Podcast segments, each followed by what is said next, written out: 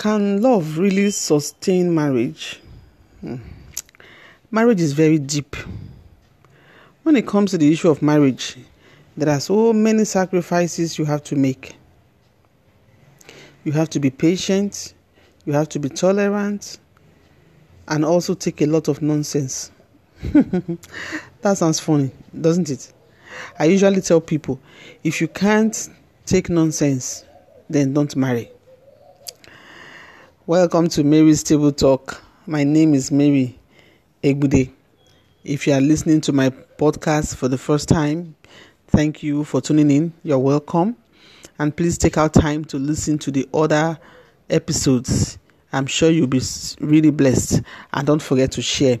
And if you are my constant listener, God bless you. Thank you for being here again today.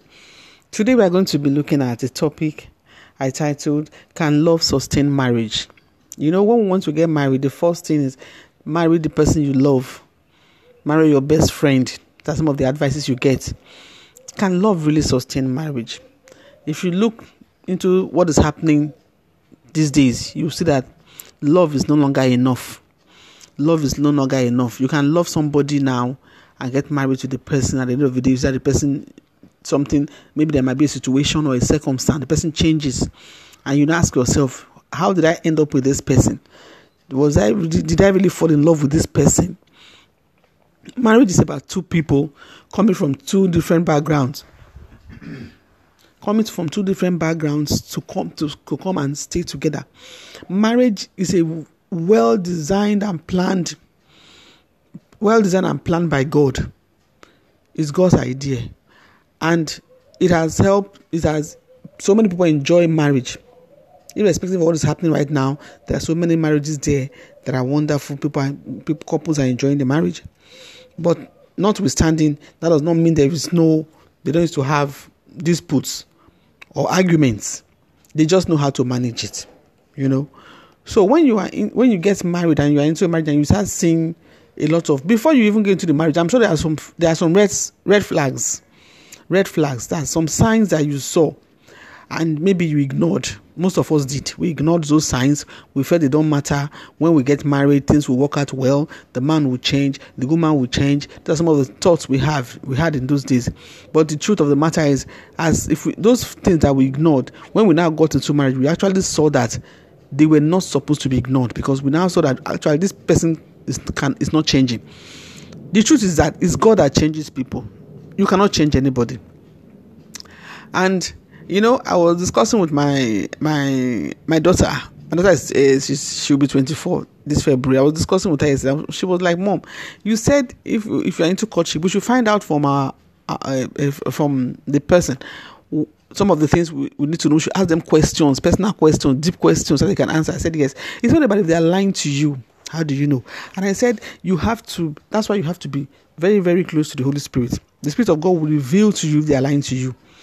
Even sometimes, sometimes even before they tell you anything, God would have revealed so many things to you. It's left for you to take it or to leave it. You know, but if you're in a marriage right now and you're having a lot of issues and disappointment, I want to advise us. I used to advise couples that don't expect too much from your partner. Your partner is human. Your partner is not an angel. Your partner is not a saint. They make mistakes, they fall, and at the end of the day, you see that your expectations are not being met maybe when you were courting, this man was was a giver. He gives you everything. You know, took care of you, protected you, and when you entered into marriage, you now see that the whole thing changed. Those expectations you have to let bring them down, let them go, and begin to manage the marriage, because it's actually two people that make a marriage to work, and in every marriage, one person must play a fool. If you listen to my introduction, I said if you know you don't want to take any nonsense, then don't bother getting married because there's a lot of nonsense in marriage. That's the truth. What I mean by nonsense is that there are some things you see in marriage, you ask yourself, is it really me that is discussing this? Is it really me that is doing this? I had I had uh, a particular couple I was counseling one time, and the the man impregnated somebody else, and later told the wife that he impregnated somebody else outside, and the woman was like, "Okay, the deed has been done." Bring her in bring her in let's instead of going out always, bring her in. Let's her come and be staying with us. Let's take the we'll take the child. And as God will have it, they were even, they were looking for they were looking for a child for a very long time. They didn't have they've not had any child. So the woman finally came in. And when the woman came into the house, instead of, you know, humbling herself, bringing herself low, she started claiming the first position because she was the one that was pregnant. And this other uh, woman, the real wife, had to, you know, tolerate a lot of things from this other woman. The house where we were living was built by the by the wife, by the woman. And when this new woman came, she took over the kitchen, took over the main bedroom, and it got to a point. This woman said, No, I can't continue like this. This woman has to go. So when I say you have to take a lot of nonsense, that's what, what I mean by if you can't take nonsense, they don't marry. Because so, so many things happen. This person you are calling is your, is your partner. You don't know what is involved in. You don't know some things he, he does. Even you, as the uh, uh you as the woman, we don't know what you two you do. Some people have uh, flaws. Some people have secret sins they are battling with. Some people have terrible lifestyles they are battling with, and most of the time they don't open up to each other. Some couples will not, some some men will not tell you as a wife. Some wife will not tell the man. You know, let me give an example now. So let's assume that the man is a lesbian. Sorry, is a, a gay, and he doesn't he, he doesn't open up to the wife. Maybe he's a bisexual. Doesn't open up to the wife, and maybe the wife gets to to find out. She will be heartbroken. She will be devastated. But at the same time, she she the man needs help. This woman has to look for a way to help this man to overcome that particular lifestyle. So that's where tolerance comes in.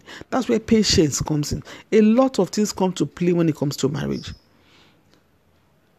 And I, I advise couple. I say most most time when when if there is no violence in marriage, if the man is not being violent, it's not beating you up, or the woman is not being violent, things can still be put right.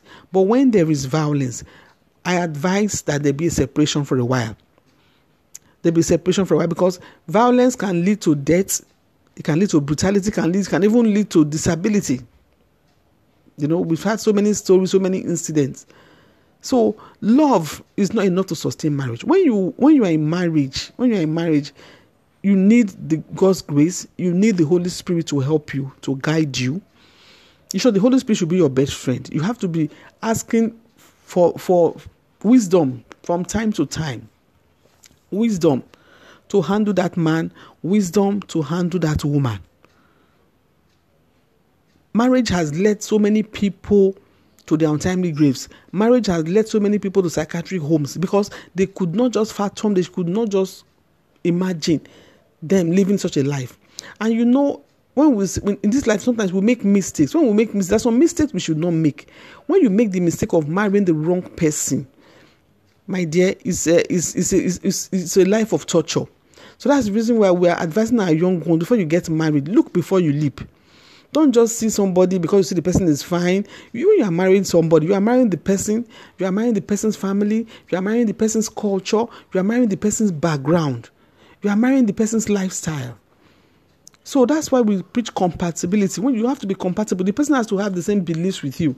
You can imagine a believer marrying an unbeliever. They are not compatible. They, they are not. They don't think. They don't reason the same way.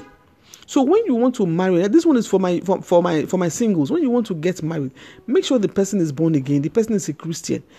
It will help a lot to be able to at least the person will be hearing the word of God, and the person will be able to change. God can change that person. Don't look at time. Ah, I'm I'm aging. People are complaining. If by the time you look at those things and you run into marriage, don't marry for the wrong reasons. Because if you marry for the wrong reasons, at the end of the day, you find out that you are the one that wear the shoes. You're the only one that knows where it pinches. So today, my advice to couples: if you are having challenges in your marriage, go to God. And there's something I do that works for me. I take my husband's picture, I pray over it, and I tell God, Father, this is my husband. Whatever I tell him to do is what he will do. I want you to help me. I want you to help control this man. Let your spirit be him consistently. I pray over his picture. I pray for him every day. Even God told me, He said, take 30 minutes of your day and pray for your husband. And because I've been doing that, and God has been helping me. Sometimes I default, oh, but you know, God will be telling you what to do. That might not be what God will tell you to do. But that's my own instruction. God might give you your own instruction, even as a man, as a wife, what to do concerning your marriage. Go to God in prayer. Ask the Holy Spirit for help. Make sure you are in right standing because if you are not in right standing, you cannot be praying to God. The Bible said the prayer of a sinner is an abomination before God. So you have you too, you have to be in right standing with God. Go to God in prayer. He's the one. Every marriage is unique because it, the same way human beings are unique, that's how every marriage is also unique. So when you when when what works for me might not work for you. The instruction God gives me might not, God might not give you that instruction. That's why you have to have a personal relationship with God if you're in marriage. Because for you to live a fulfilled life here on earth, for you to be able to live a life of joy and peace and enjoy your sanity, you need God as a third party in your marriage. You need God. And if you actually need help, maybe you need a counselor or you need someone that you can talk to, you can go to your your your your, your uh, spiritual leader, somebody you know you can confide in. Or you can send me an email if you want to talk. Is that something you want to tell me? We can we can talk about it. We can pray about it. Okay. This way I want. I don't want this podcast to be too long. This way I want to end this podcast. I will still be talking more on marriage. I will still be bringing up marriage issues from time to time please stay tuned to this podcast. It is I I I I load it every Wednesday by 12 12 noon. This is Mary's Table Talk. My name is Mary Egbude. Thank you for listening and don't forget to share. And please remember that you need God as a third party in your marriage. You need God. God is God is God is the, the, the, the main focus when it comes to marriage. Because He's the originator. He knows that man, He knows that woman. He's the only one that can change them. So thank you for listening. God bless you. Don't forget to share and stay tuned. Share it with your friends. Stay tuned for the next episode that will be coming on Mary's Table Talk. Bye.